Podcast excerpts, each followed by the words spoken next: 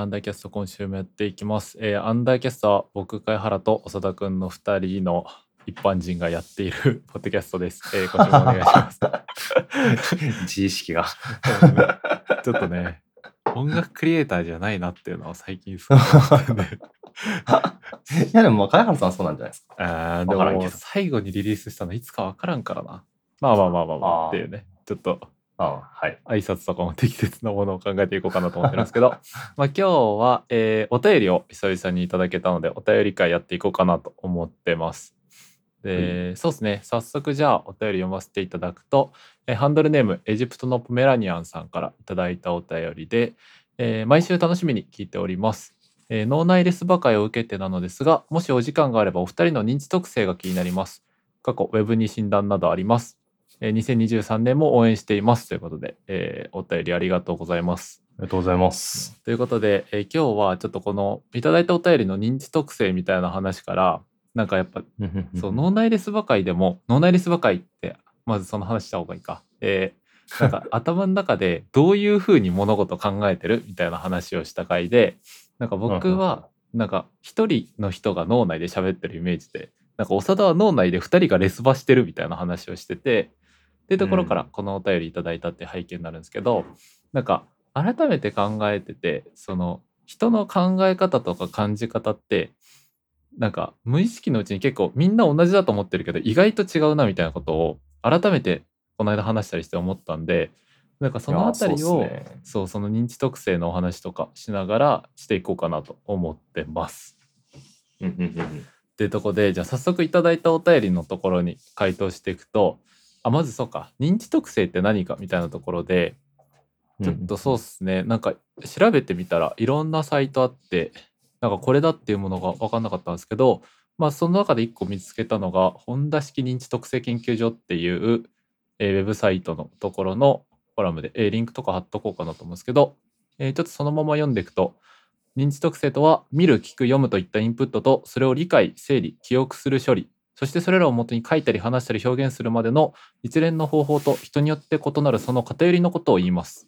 っていうところなのでまあなん、かそうですね。だから人がどうやって理解しててでそれをどういうふうに表現してるかみたいなのが認知特性なのかなと思うんですけどうん。で今回実際その長田と僕がこのホンダ認知特性研究所のこの認知特性診断テストみたいなのやってみてでうん。これが、えー結果がえっとね6つのタイプがあってそのそれぞれほうほうほう。にどれぐらい合致するかっていうのが出るテストになっててうん。でその6つの、えー特性っていうのがえーっとですね大きく3つに分けると視覚優位言語優位聴覚優位って言ってそのどこから入ってくる情報が優位かっていうのと、でそこをさらに、え2分割ずつして視覚優位の中でも2次元で捉えるタイプと3次元で捉えるタイプとか言語優位の中でも言葉から映像化するタイプとそのまま考えるタイプ。でうん聴覚優位の中でも、えー文字とかを音として耳から入れて処理するとかあとはその音色とか音階っていう音楽的なイメージを理解できるタイプみたいなので6つに分かれててでそれぞれに名前がついてます。なので 2D のやつだとカメラタイプとか 3D のやつはそのまま 3D タイプみたいな感じで名前がついててっていうのが認知特性になっててで実際僕らが受けた結果としてはあれ長田は何が高かったんだっけ？えーっと、なんか別にこれといって高いのは なかったですけど、取り扱いづらい 3D な。、3D、ファンタジー、辞書、ラジオあたりが、うんうん、まあ、普通くらいなんですかね。ああなるほど。で 3D ファンうんカメラがちょっと低くて、なんかサウンドが、なんかほぼないみたい 音感じでしたね楽ポッドキャスターよ。そうこのサウンドタイプっていうのがさっき言った音色や音楽音階といった音楽的イメージを理解処理できるタイプらしいんですけどな。う。うんんやっぱ音楽ポッドキャストやめた方がいいのかな僕ら いやー、いやでもどうなんですかね。まあまあまあまあまあ認認知特性だから。うんまあ確かに音まあ楽が好きかかどうかとかとはまた違う話だしねそうですね。どう、どう情報を入れるのが得意か苦手なかみたいなうん感じなんですよね。まあだから、まあ確かにい言っちゃえば、あれですね、なんか音楽聴いて、歌詞とか聴いて、めちゃくちゃ感化されるタイプでもないし、うんうんうんなんかそのに認知っていう面では、うん認知っていう面では確かに特性ないんだろうなみたいな思いますけどね。あなるほどね。好きかどうかみたいなの置いといて。うんうんまあ、僕も言っといて別にサウンド全然高くなくてなんか僕結果保存し忘れちゃったんであれなんですけど僕は一番高かったのが辞書タイプっていうその言語優位で読んだ文字や文章をそのまま言葉で考えるタイプみたいので次がカメラタイプ、視覚優位のやつみたいな感じでううん。ん、まあ、僕が辞書タイプ高いみたいなのはどうなんだろう。まあその脳内でずっと会話してるみたいな話からやっぱずっと脳内に言葉があるっていう意味ではうん確かになのかなみたいな感じ。であって、うん。でそうですね。なんかここら辺を糸口にしつつなんか人の脳内みたいなのを話し人の脳内っていうか自分の脳内どうなってるみたいな話を今日していこうかなと思うんですけどなんかそうですね。何から話そうかな。なんかこれ僕のちょっと悩みみたいなところの話にもなるんですけど、うん。なんかその前脳内レスバ会でも話したなんか自分の中で脳内でずっと自分が喋ってるみたいなイメージがあるんですけど、なんかこの脳内で自分が喋ってるのがなんか考え事してる時だけじゃなくてなんか常にずっと自分が喋ってるのがあって、ほう。なんかそれがちょっと悩みというかなんだろう。でどう悩んでるかみたいな話でいくとそれこそ、うん。なんか昼寝したいけど脳内でずっと自分が喋っててなんかあーってなるとかあと なんか本読んでる時になんかねなんでかわかんないけど技術書とかは大丈夫なんだけど小説とか読んでる時に、なんかそのままこう小説から離れて脳内の考え事の世界に行ってしまって 脳内で一人喋ってる人がずっと喋ってて気がついたら小説読んでないみたいなことがあったりとかしてて。あみたいなのでちょっと悩んでるみたいな話があるんですけどなんかそあ、のなるほど。長田くんの脳内レスバとかどうですか？なんかそこら辺って適切に切り替えれてたりするもん？うーん、そうっすね。あんまり 意識してなかったかもしれないです。なんか、うんは勝手に始まって勝手に終わってるみたいなあところはあるかもしれないです。あでもなんか脳内レスバって言っても、なんか知らない人がいるわけじゃない、ないんですよね。うんうんうんうんなんか知らない人が二人いるわけじゃなくて、なんか、なんかそのチェスとかやってて、うんチェス自分がなんか進めるじゃないですか、駒を。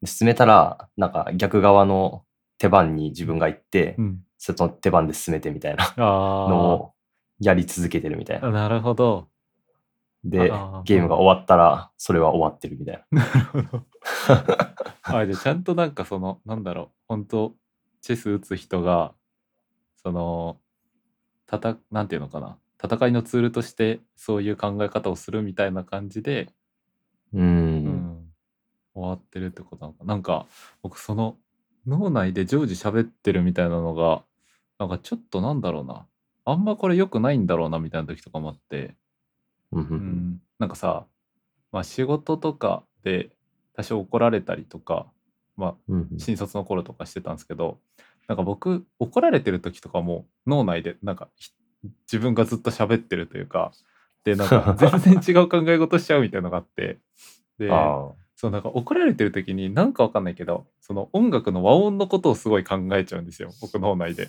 あ。だからこう F メジャーセブンスがあってなんかこっからの転調のパターンでいくとみたいなことをずっと考えてるうちに 気がついたら怒られ終わってて何言われたか覚えてないみたいなとかあるんですけどすごいですね。なん関係ないんですね。そう全然関係ないんだよね。そうなんだ。うんな自分はあるっちゃあるんですけど、うんなんか関係はしてますね、絶対。うん、なんかそういや別になんだろうな。そうさっきの本読んでる時に考え事しちゃうみたいな時とかはちゃんと本とある程度つながりがある考え事なんだけど、うん。あの怒られてる時に考え事のに飛んじゃうみたいなのは僕全然関係ないこと基本考えちゃうんだよね。おー。なるほど。うん。あでも怒られ、なんか25になって怒られることそんなないっすよね。そうあありますか？わかんない。いやーもうそう だから社会人1年目とかだとさそれヘマやらかすとかあったんですけどああ、まあ確かに確かに。もう今は怒られることはないんでうん。うん、確かに怒られうん。てるとき、確かに何考えてんだろうな。そうだからなんかたまに本当になんだろう。いろんな転調のパターンとか考えてあやばい今何も聞いてなかったみたいな瞬間とかってちょっと焦る時とかあるんですけど、なるほど。う。ん、いや、でもなんか、基本なんか、その、人と話してて、うん。その大学2、3年の時とかめちゃくちゃ良かったんですけど、うん。なんか、人と話したり、なんか、その、例えば怒られが発生したとして、うん。なんか、その場で絶対無理なんですよね。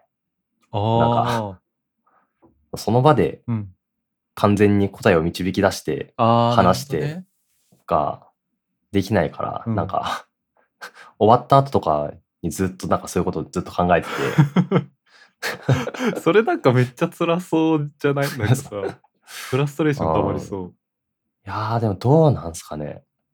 結構多分ストレス耐性はなんか強い方な気がしてるんですよ、ね、自分は。なるほどなんで、うん。いやまあでも、なんか結局考えて、なんか何かが出た時って、やることがなんか明確にわかるんで、うなんかそんなにめちゃくちゃフラストレーションが溜まるみたいなのないないかもしれないです。なるほどな自分が悪いならうん、まあ悪いってことだし、悪くないならわ悪くなかったっていうこと なんで。何も言ってなかった気がするな今、まあそうですね。うんうん。いやーなんかやっぱ人によってここら辺の脳内ってなんか同じように見えてすごい違うのがやっぱ面白いというかそうっすね。だからこなんかその、うん。この認知特性のタイプで言うとなんか3つあるって言ってましたけど、うんなんか視覚優位、言語優位、聴覚優位みたいなのがあると思ってて、で、でもなんかあれなんですよね、その自分はファンタジーと 3D が一応2つ、まあラジオもほぼ一緒なんですけど、うんうん。なんか3つが結構た高高めというか、他と比べたらって感じなんですけど、うん。これって、なんか 3, 3タイプにままたがってる。んですよね。うんうんうん。なんで、なんか、な、どう、なんなんだろうな、みたいな。あものによって全然多分タイプは違うような気はしてて、うん。うん。そうですね、なんか、前も話したと思いますけ思いますけど、うん。本とか読むときは結構なんか映像というかなんか、うん。その図が出ない、なんか、え映像？なんか、その情景が映画とか見れるとか、なんかそういうのが頭の中に入ってうん。くる小説とかだと。ですけど、なんか他の違う本とかだと、まあなんか図とかで言語優位者のなんか言語抽象タイプみたいなの入ってくるし、うん。で、あ、でも聴覚優位者のラジオって、さっき言ってた脳内レスバーみたいな感感じなのかなとか思ったり、うん。なんで、なんか、よくわかんないですよね。結構みんなうんなんかに、なんかに特化してるもんなんですかね。ああどうなんだろうなんかラジオとうんサウンドがめちゃ低いとかなら結構わかる、わかるんですよね。確かに確かに言語とか視覚の方の考え方の優位なのかなみたいな。うんもうなんか、自分はなんか謎に3、4タイプぐらいにま、え、3タイプまたがってるんで、うんなんか、よくわかんない。わかんなくなりますね。やっぱ特質系ってことなんじゃないですか。いや、そうなんですか。まあ逆に言えば、どれも、どれも合ってないって話になるような気がしますけど。で能力なし。いやまあこの診断もそうね。だから、うん、まあでもあれだよね。なんかこの診断もさあなたはこういう考え方をしますか？イエスノーみたいな答え方でまあうん。自分の自己認識がなんていうの？人間って自分をどれだけうまく認識できてるかってすごい懐疑的なものがあるというか個人的にはそんなうまく認識できないやろっていうとこもあるんでやっぱ結果的にはうんなんかある程度の示唆はありつつこれうんね なんか水見式ほどの確かさはないというかさうん みたいなとこはーそうっすね。まあ、うん。でもなんか、そういうタイプがあるっていうのは、まあ確かにうんそうなのかもしれないみたいな、確かに思ったりするかもしれないですけど。うん、いやー、面白いな、認知特性。なんか、うん。あとはその人のによっての脳内の違いみたいなところでいくと、う、なんか、なんていうのかな。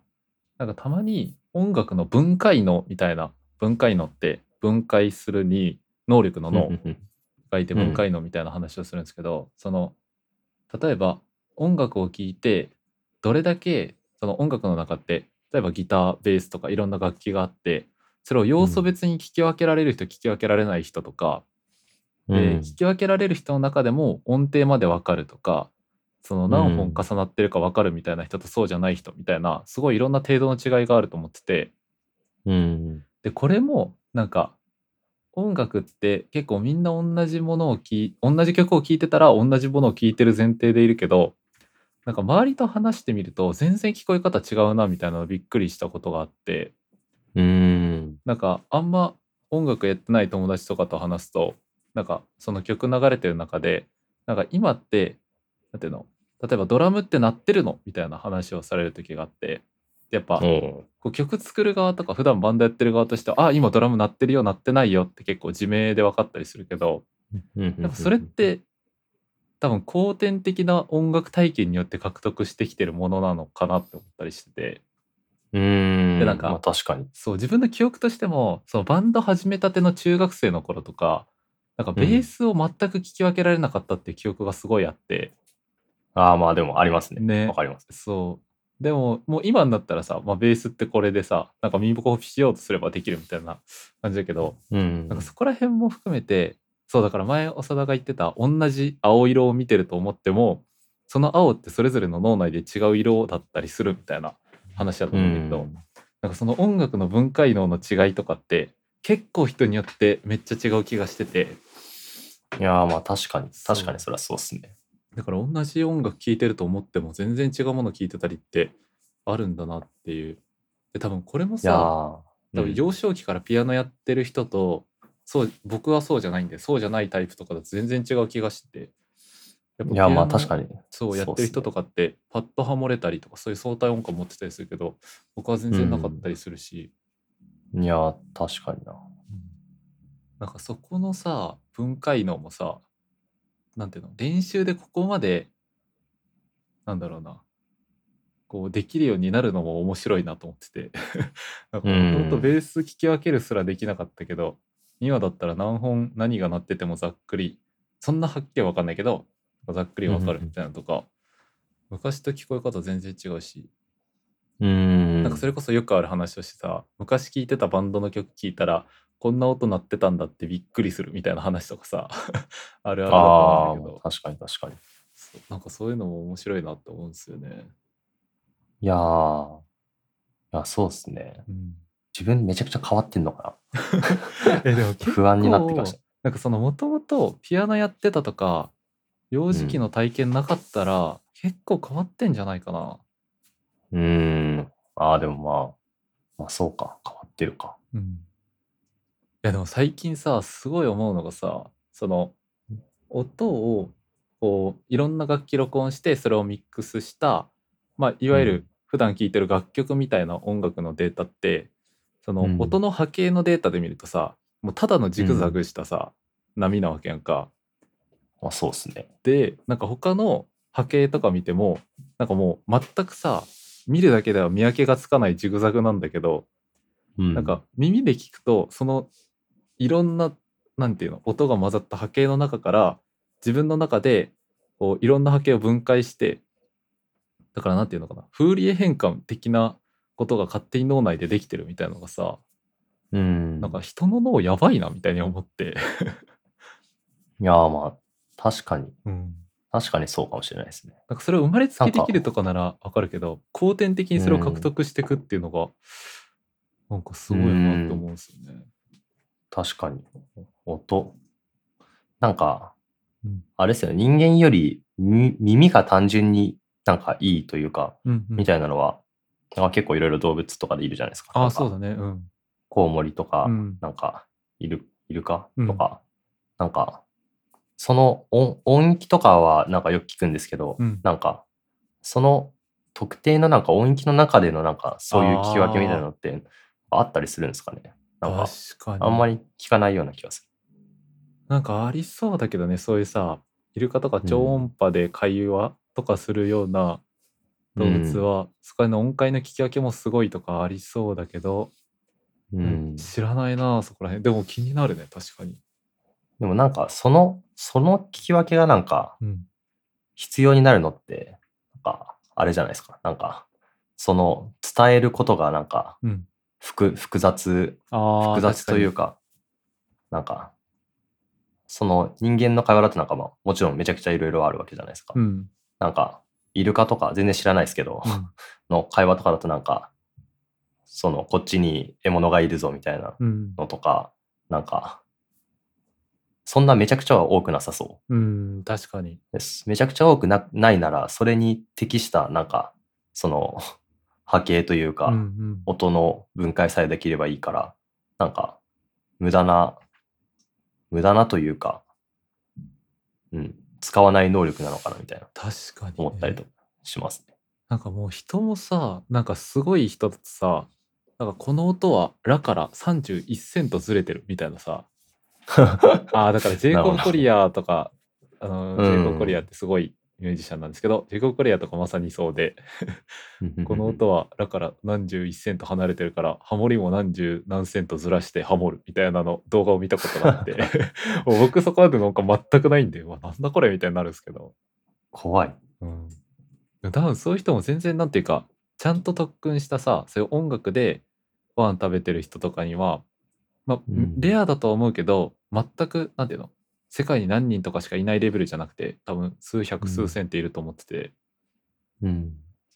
いやー、なんか、マジでガラパゴス的な進化というか、確かに人間以外だと、その数セントの違いを聞き分ける必要ってなさそう。うんまあ確かに。それはなんか特殊な能力なのかもしれないですね。うん。なんか、うん。うん。今思ったんですけど、うん。なんかオウムとかインコってなんであんな、ああ、なんか真似できるんですかね？気になるね。なんか、あれかな、狩りとかで使うとかあん、でも、オウムって狩りすんのかな？うん。なんかさ、こう、獲物の鳴き声を真似て呼び寄せるとかできたらさ、ああ、なんか確かに。そうだけど、オウムってそんなことするのかっていうのはちょっと、うん。なんか今調べてるんですけど、うん。どうなんですかね？ああ、でも全然確かかわかんないけど、オウムが仲間を確認するために相手の言葉や鳴き声を真似する。もうパッと開いたウェブサイトなんで、信憑性は全然ないですけど。なるほど。なんかそれにしても、なんかめちゃくちゃ精度いいような気がしますけど。ね。どうどうなんだろう。うん。あ、でもまあ確かに。うん。なんか、聞きわ、聞き分けというか、同じ音域で音が鳴る動物館だったら、うん。なんか確かに聞き分けのためになんかう、んそういう、あ、な、なんて言うんだろうな。判断ができるような脳になっても、確かに、辻褄合うような気がします。うん。確かにあれの精度とかすごいようん。めちゃくちゃ似てますもん。な。うん。いやー、その動物がもっと分解能あるやついるのか結構気になるな。うん。そうっすね。なんか声色とか分かったりするんですかね。うん。ああ、でもそれこそなんか、すごい遠くのちょっと獲物が動いた物音聞き分けれるみたいなのとかはいそうだから、ああ、まあ、その自然の中での聞き分けみたいなのができるやつとかはすごいいそうだな。まあだとして、うん。そのすごい極まった人間レベルかっていうとどうなんだろうと思うけど。そうっすねうん。まあでもやっぱり結局なんか、帯帯域幅とかが出てきますね。聴力ああ、まあそうだよね。いいみたいなの調べて、調べてると。実際その中の、なんだろう、例えば人間でいうラとソを聞き分けれるかどうかって、動物に対してテストするのめちゃめちゃむずそうだもんな。うん。いや、そうっすね。うん、440Hz と 660Hz をイルカは聞き分けているかどうかみたいな。どうテストするんやろ。でもなんか、あれですね、意外とうん、なんか、低い域は人間結構聞こえるっぽいですね。ああ。確かに。20Hz とかまで聞こえるんだけど、そんなことないか。そうですね、20とかうん。書いてあります。20Hz から 20K ぐらいのそうですね。イメージそれくらいうん書いてあります。いやー、わからんな。うん。っていうのが分解の音楽の分解能の違いの話でうんうんうんうんあと何話そうかななんか長田の脳内トピックとかあります？えー、でも、な、なんだろうな。認知特性チェックって結構出てくるのが、この方法に合った方法で勉強するといいよみたいな出てくるじゃないですか。うんうんなんか、高校の時、どんな感じで勉強してたのかとか、高原さんとか聞きたいかもしれないです。確かにそれが合ってたかどうかは さておき。僕は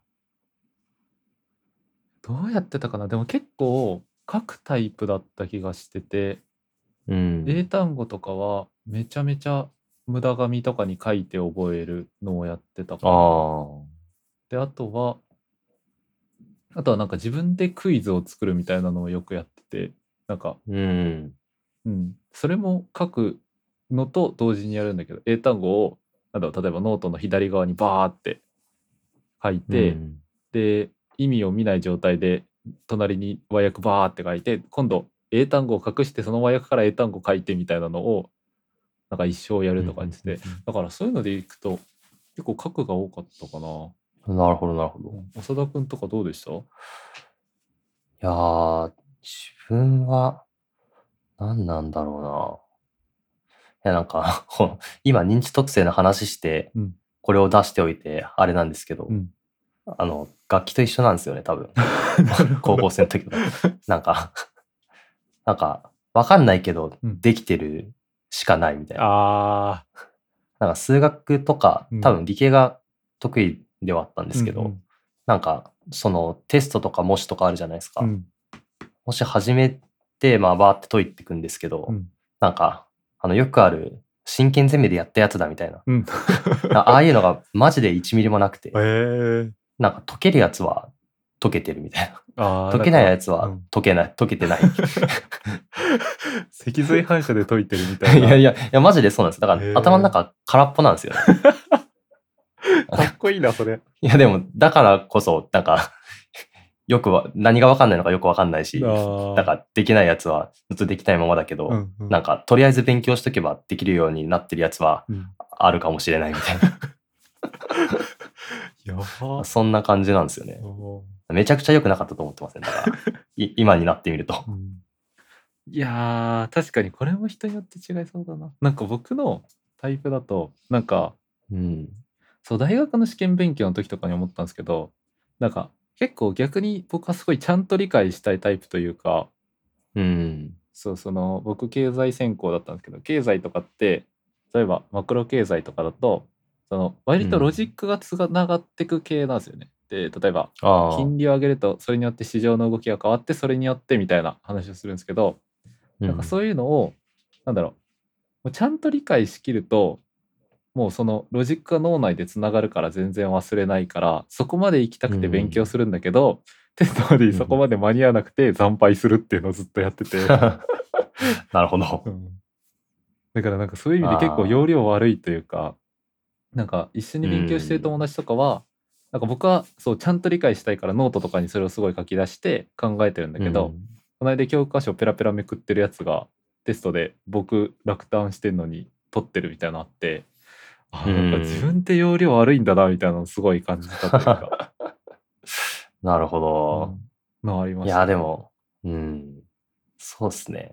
まあでもなんか原理的なところで言うと確かになんか自分もそういう気はあるのかもしれないですね。うん、うん。うん。結構気になるかもな。でもそういやー。なんか仕組みの理解とかも難しいっすよね、そう、そうですね。いや、なんか、一個めちゃくちゃ気持ち悪い話あるんですけど。その前振りで聞きたくなさすぎるでしょ 聞くけど なんか、いや、気持ち悪いっていうかなんかうん、いや普通に嫌だなって思うんですけど、自分だったら。その、自分がなんか、大学1年の時とか、うん2年かな？わかんない。なんかその結構序盤で、うんなんかバイト、なんか塾に1回入ったことがあるんですよね。うんうんで、塾入って、その塾がなんか個別指導みたいなうん。感じの塾で、ワンオンワンで教えるみたいなやつだったんですけど、なんかその時にその数学の確率の部分をやってる子がいて、その子を教えてたんですけど、うん。なんか、結構自分の中では確率って、うん。なんか、あの、確率の中になんか同様に確からしいっていう概念があるんですけど、あるね。そんな確率ってこれがマジで全てだと思ってて、うん なんかこれを マジで一生できるようになるまで教えてたら、うん普通にクビにされかけたっていう話があって、ちょっとマジで向いてないなと思って、やめた、やめたっていう背景があります。マジで教育向いてなさそう。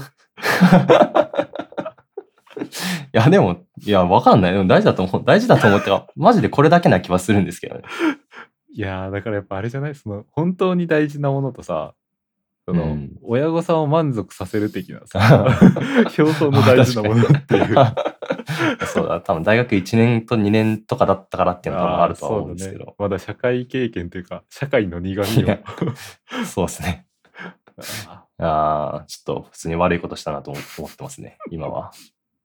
ーいやあれ、なん、何の話してたんだー認知特性の話だったはず。ああ、臨時特性の話。えーあ、で、高校の勉強の話でしたね。あそうだそうだ。幼抜きもいって話だ。ああ、そうっすね。うんうんあと脳内というかそのなんだろうな人によって違うものみたいな話でいくとなんか人によって記憶力とかなんかその記憶との付き合い方みたいなのってすごい違うなと思ってて。うん。なんか僕結構すごい昔のこととかもなんか割と覚えてるタイプなんですけどうん。なんか前に先輩とかと普通に雑談してる時になんかその先輩はなんか悪かったことを何にも覚えてないらしくて。で高校時代の友達とかになんだろう例えば「お前あいつに告って振られてたよな」みたいな話をされてももう、ま、自分は全く覚えてないから、なんか正直そうなんだえーみたいになるみたいな話をして、えー すごいな。そうでも僕結構真逆かもしれないですうね。ん、そう僕もなんかなんなら悪いことだったらそういうねショックな体験とかマジで死ぬほど覚えてたりするからなんか、うん。その人による記憶力の違いみたいなのとかもすごいなんかある程度さ前提みんなそんな違わない前提でさ会話とかしてるけど、うん。実際多分人によってすごいばらつきとかあとはそれこそ特性みたいなそのポジティブなものはよく覚えてる覚えてないとか、うん。うん。なんか大事なものほど覚えてる覚えてないとかあると思ってて。うん。いや、そうっすね。なんか、誕生日とか絶対覚えれないですね。あ単純な数字を覚えるのが多分苦苦手な気するんですよね。ーあーなるほど。何が得意？え、覚えるのですか？そうその例えば誕生日は苦手でその一方うん。みたいな、その一方、なんか、意味ないことを覚えるの結構得意かもしれないです。ね。えどんな意味ないことっていうか、なんか、くだら、くだら、なんか使えなそうなくだらないこととかは、他の人より覚えてるような気がする。なるほどなですけど、うん。そうっすね。あとは、何覚えるの得意なんだろうな。僕でも結構誕生日覚えるの割と得意かもななんか覚えるの得意っていうかなんか一部うん忘れない記憶がめちゃめちゃあって、なんか小学校の頃の友達の誕生日とか、おお。友達ん家の電話番号とか覚えてるとなるほどか、。うん、いやー、何覚えるのが得意なんだろうな。あ、でもなんか、いや、わかんないな。みんなか？なんか、その画像とかで覚えてるのは結構いろいろあるかもしれないです。ああなるほど。小学校の、あ、小学校のうん。校内とか、うん。1階から多分4階までと別の校舎があるんですけど、うん。でけえなんか あの結構でかいんですけど、うん。あで体育館とか、え、でもみんなそうなのかな？グラウンドとかあって、多分なんかモデル作れそうです。ああえそれ結構すごいと思うよ俺全然や、すごいんですかね覚えてないか？わかんない。ああ、なんかうんここら辺ちょっと認知特性っぽいかもね。そのさ、あ 3D のとこ高そうじゃない？今の話。あ、ああ、まあ確かに。あ、あと、なんか、道に迷うこととかあんまない。ああ、僕めちゃめちゃ迷いますわ。なるほど、なるほど。ですね。あのー僕、イオンとかあるじゃん、ショッピングモールの。うん。で、イオンとかでさ、トイレ行ってさ、元の場所に戻れなくなるんだよね。その、来るときってさ。例えば左曲がってきたとしたらさ、帰るときってさ、うん逆だから右に曲がんなきゃいけないじゃん。うん。なんかそこら辺の置き換えがうまくどんどんできなくなっていって、その誤差がどんどん開いていって、こう距離が長ければ長いほどたどり着けなくなるというか。ああ、なるほど、なるほど。いうんやー、そうっすね。だから多分そういうところは自分の方が得意なのかもしれないですね。あーなんか、その、LINE とかうんで住所とか教えてもらって、うんリンクとか教えてもらって、なんか、こ来れない人の気持ちが あまりわからないというか、辛辣だな。なんか、まあ、なんか、駅とかの近くで待ち合わせとかで、うんなんか、その、あ LINE とか、Google マップとかだとなんか、一点をさせるじゃないですか。ピン、うんうんうんピンとかで。うんなんか、そこに来れば、そこにいるから絶対会えるはずなのに、うんなぜか会えないみたいな。どうしてなんだろうみたいな。いや、難しいんだよ。多分そこら辺は違ううんような気はしてますね。確かにそれは得意な人っぽいね。あとさ、あれだよね、うん法学得意な人得意じゃない人いるよね。いやー、そうですね。結構、方角、方角？なんか、右、左、上、下っていう概念は、うん頭の中にめちゃくちゃあるんで、どういうその東と西が、東と西のマッピングがめちゃくちゃ難しいんですけど、うん。なんか、方向っていう、なんか概念としては結構得意な気はしますね。ああ。なんか、め、え？でもわかんない。どうなんだろう。初めて行った駅とかで、うん。なんか、どっちが北とかはわかる？ああ。え、でも西と東が？あ、西と東は、そわあの、考えればわかります。ああ。なるほど、なるほど。じゃあ別に法学もそんな苦手じゃない。そうですね。うん上、下、右、左は、まあ、その方角を置き置き換えたら、うん。まあ、すぐわかりますね。うん、なるほど、なるほど。なんかそこも、そう、たまに、なんかさ、道案内するときとかにさ、そこからうん東に300メートルぐらいって言ってさ、東ってどっちうんみたいな。いや東は東やろみたいな 時とかあると思うけど、まあ、そうですね。それも個性出るっすよね。うん。なんか、家からうん、例えば東京駅行ったら、なんか、こう、多分こういう経路の電車を通ってきて、なんあか、降りて、今、なんか、線路がこうやって走ってて、こっち側から来たから、あ。うん。そっから考えれば多分、こっちが来ただな、うんうんうんうん。とかは結構やる、やりますね。うん。いやー、でも Google マップな、なんかさ、Google マップの、うん。あの、ジャイロとか使ってさ、こう、向いてる方向示してくれるやつがさ、なんか、うんすまあ、そんな精度高くないというか、まあ、たまに外すときあって、あれ外されると俺結構無力な時あるな。ああ、なるほど。うん。その、まあ北向かってると思ってたら西行ってた時は、もうピン刺されてても迷う時ですね、僕は。ああ、なるほど。そうそう。ああ、でもまあ、確かになんか、マップとかで、その、見てる方角のあのジャイロのやつとか、うん、あんま使わないかあもあ、そうしれないでなんだ。ああ、すね。それは確かに強い人なんか、その目印となるものがあって、うん自分が立ってる場所が分かれば、うん。なんか、どこら辺に目的地があるかみたいなのは分かるかなるほどね。ら、うん。そうですね。これが 3D なのかもしれない。うん。なんか、よかったね。長田の引いててるとこ見つかって。確かに。いや、茅原さんが弾いててないだけっていう説もあります。やめて。いや、でもこれは結構、なんだろう、人の平均取ったらすごい方だと思うよ。道迷わないっていうのはああ。まあ、まあまあまあ、確かに。多分方角ちゃんとなんていうの？こう東って言われてパッとわかるみたいなだけでも割と上位何十パーセントみたいな感じする気が、ですね。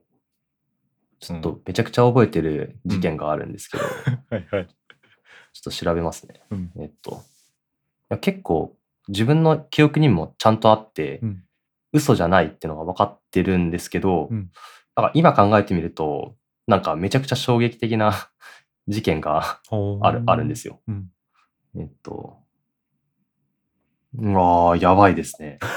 何何何？いや、なんか、あそう、話し始めると、うん。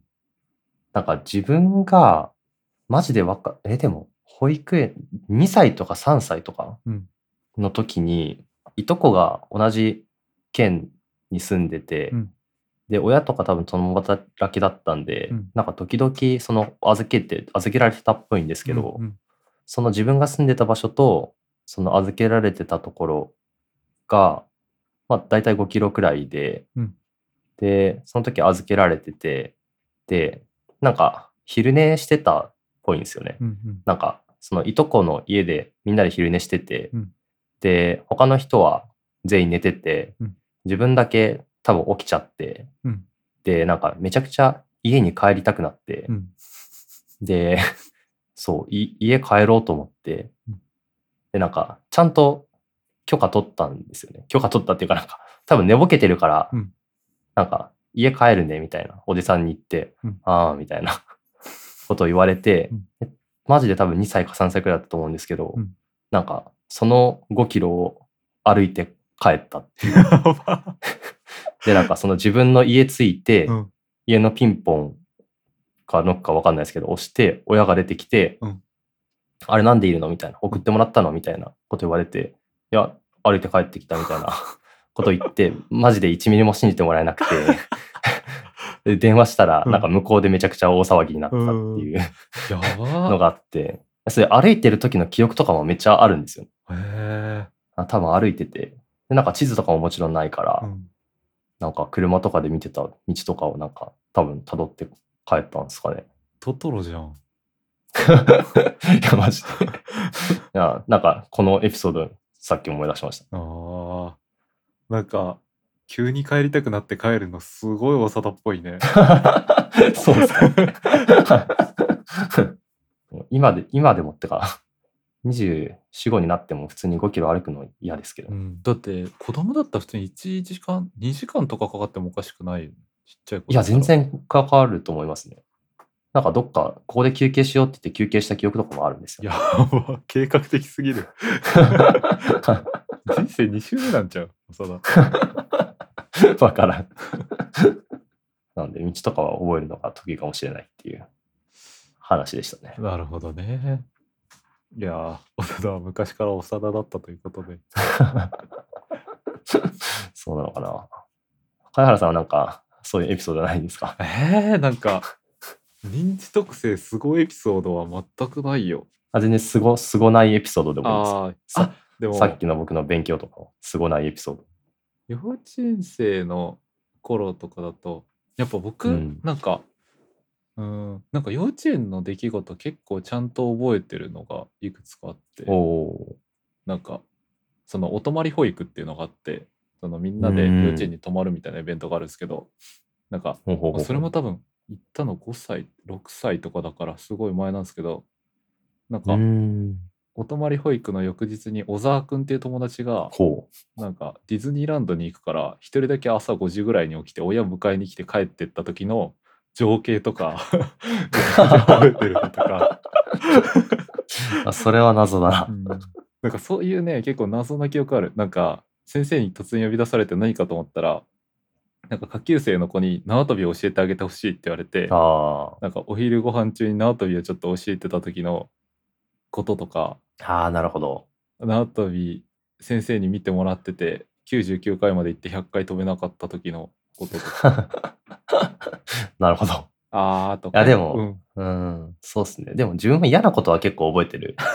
やっぱまあ人間そういうもんだよな、そう。なんか、保育園だったんですけど、うん保育園で多分なんか、めちゃくちゃすぎて、うん、なんか何回か、なんか学年を1個落とされそうになったことがあって、あ それのこととかめっちゃ覚えてます。いいい話だなそれ や、まあ、多分本気で落とすつもりはなかった、なかったっていうか、まあ、そういうあれだったと思うんですけど、マジで落とされると思ってたんで、本当になんか、いろいろ、いや、なんか、うん、そこの記憶はめちゃくちゃあります。保育園ワッペンまでなんか付け替えさせられて。そう。そうなんですよ。保育園留年しそうになった。ああ、でも僕の子供の頃エピソードだと、なんか一回、その幼稚園って迎えのバスみたいなの来て乗っていくじゃないですか。で、なんかそれをうん僕のわがままで送らせたことがあったんですけど、なんかそのおお。わがままの理由が、あの、ポケモンのピカチュウ版に当時すごいハマってて、で、なんかちょうどね、シルフカンパニーかどっかのライバル戦をやってて、で、それが、なんかさ、ラポケモンってさ、戦闘中に中断とか当時はできないじゃん。ああ、そうですね。だから、こう、おばあちゃんとかが、先生迎えに来たよみたいに言って、なんか、今、うんライバル戦で忙しいから後にしてみたいなことを言って、幼稚園のバスを遅れさせて怒られたのは、すごい覚えてますね。なるほど。うんまあでもそれはやりたいですね。うん、で、その後、ラプラスもらえるっていう。ああそっか。なるほど。懐かしい。いやー まあなんか、いろんな人となんか、ゲストの時とかも聞いてみたいかもしれないですね。ね、なんかやっぱここら辺の子供エピソードってその人の人から出る気がする。うん。確かに。ただの自分勝手さとか。いやでもちゃんと確認取ってますからね。確かに。ちゃんと帰るよって言っいやなんかそこで確て。認取るとこまでなんか長田っぽいんだよな。なんか、子供やったら帰ったらいいのにさ。ですね。ちゃんと聞いて帰りましたね。うん、偉いな、うん。まあそんなとこっすかね。そうですね。うんなんか後半全然よくわかんない話してましたけど。まあでもなんかいろいろうん面白い話ができたような気がします。そうだね。ということで、えーエジプトのポメラニアンさんお便りありがとうございました。ありがとうございました。えーアンダーキャストにお便りを送ると、まあ、すごい速さで読んでもらえる以外のメリットは何もないんですけど、多分お便り送った翌週ぐらいには収録に入って、その翌週ぐらいにはリリースされるんで、そこだけはちょっとね、保証はできないけど、多分保証できるぐらいの感じで そうですね。送ってもらえたらいいところではある。うん。どしどしお便り募集してます。っていうので、いやー、終わりの挨拶もめんどくさいからな。えー、あめんですけど、お便り募集してますっていうのと、ああとそうですね、えー放送終了後に、えーライフタイムサウンドトラックっていうコーナーを別で撮ってて、そこで最近ハマってる曲とか好きな曲紹介してるので、そちらもぜひお聴きください。というわけで、えー今週はお便り会ありがとうございました。ありがとうございました。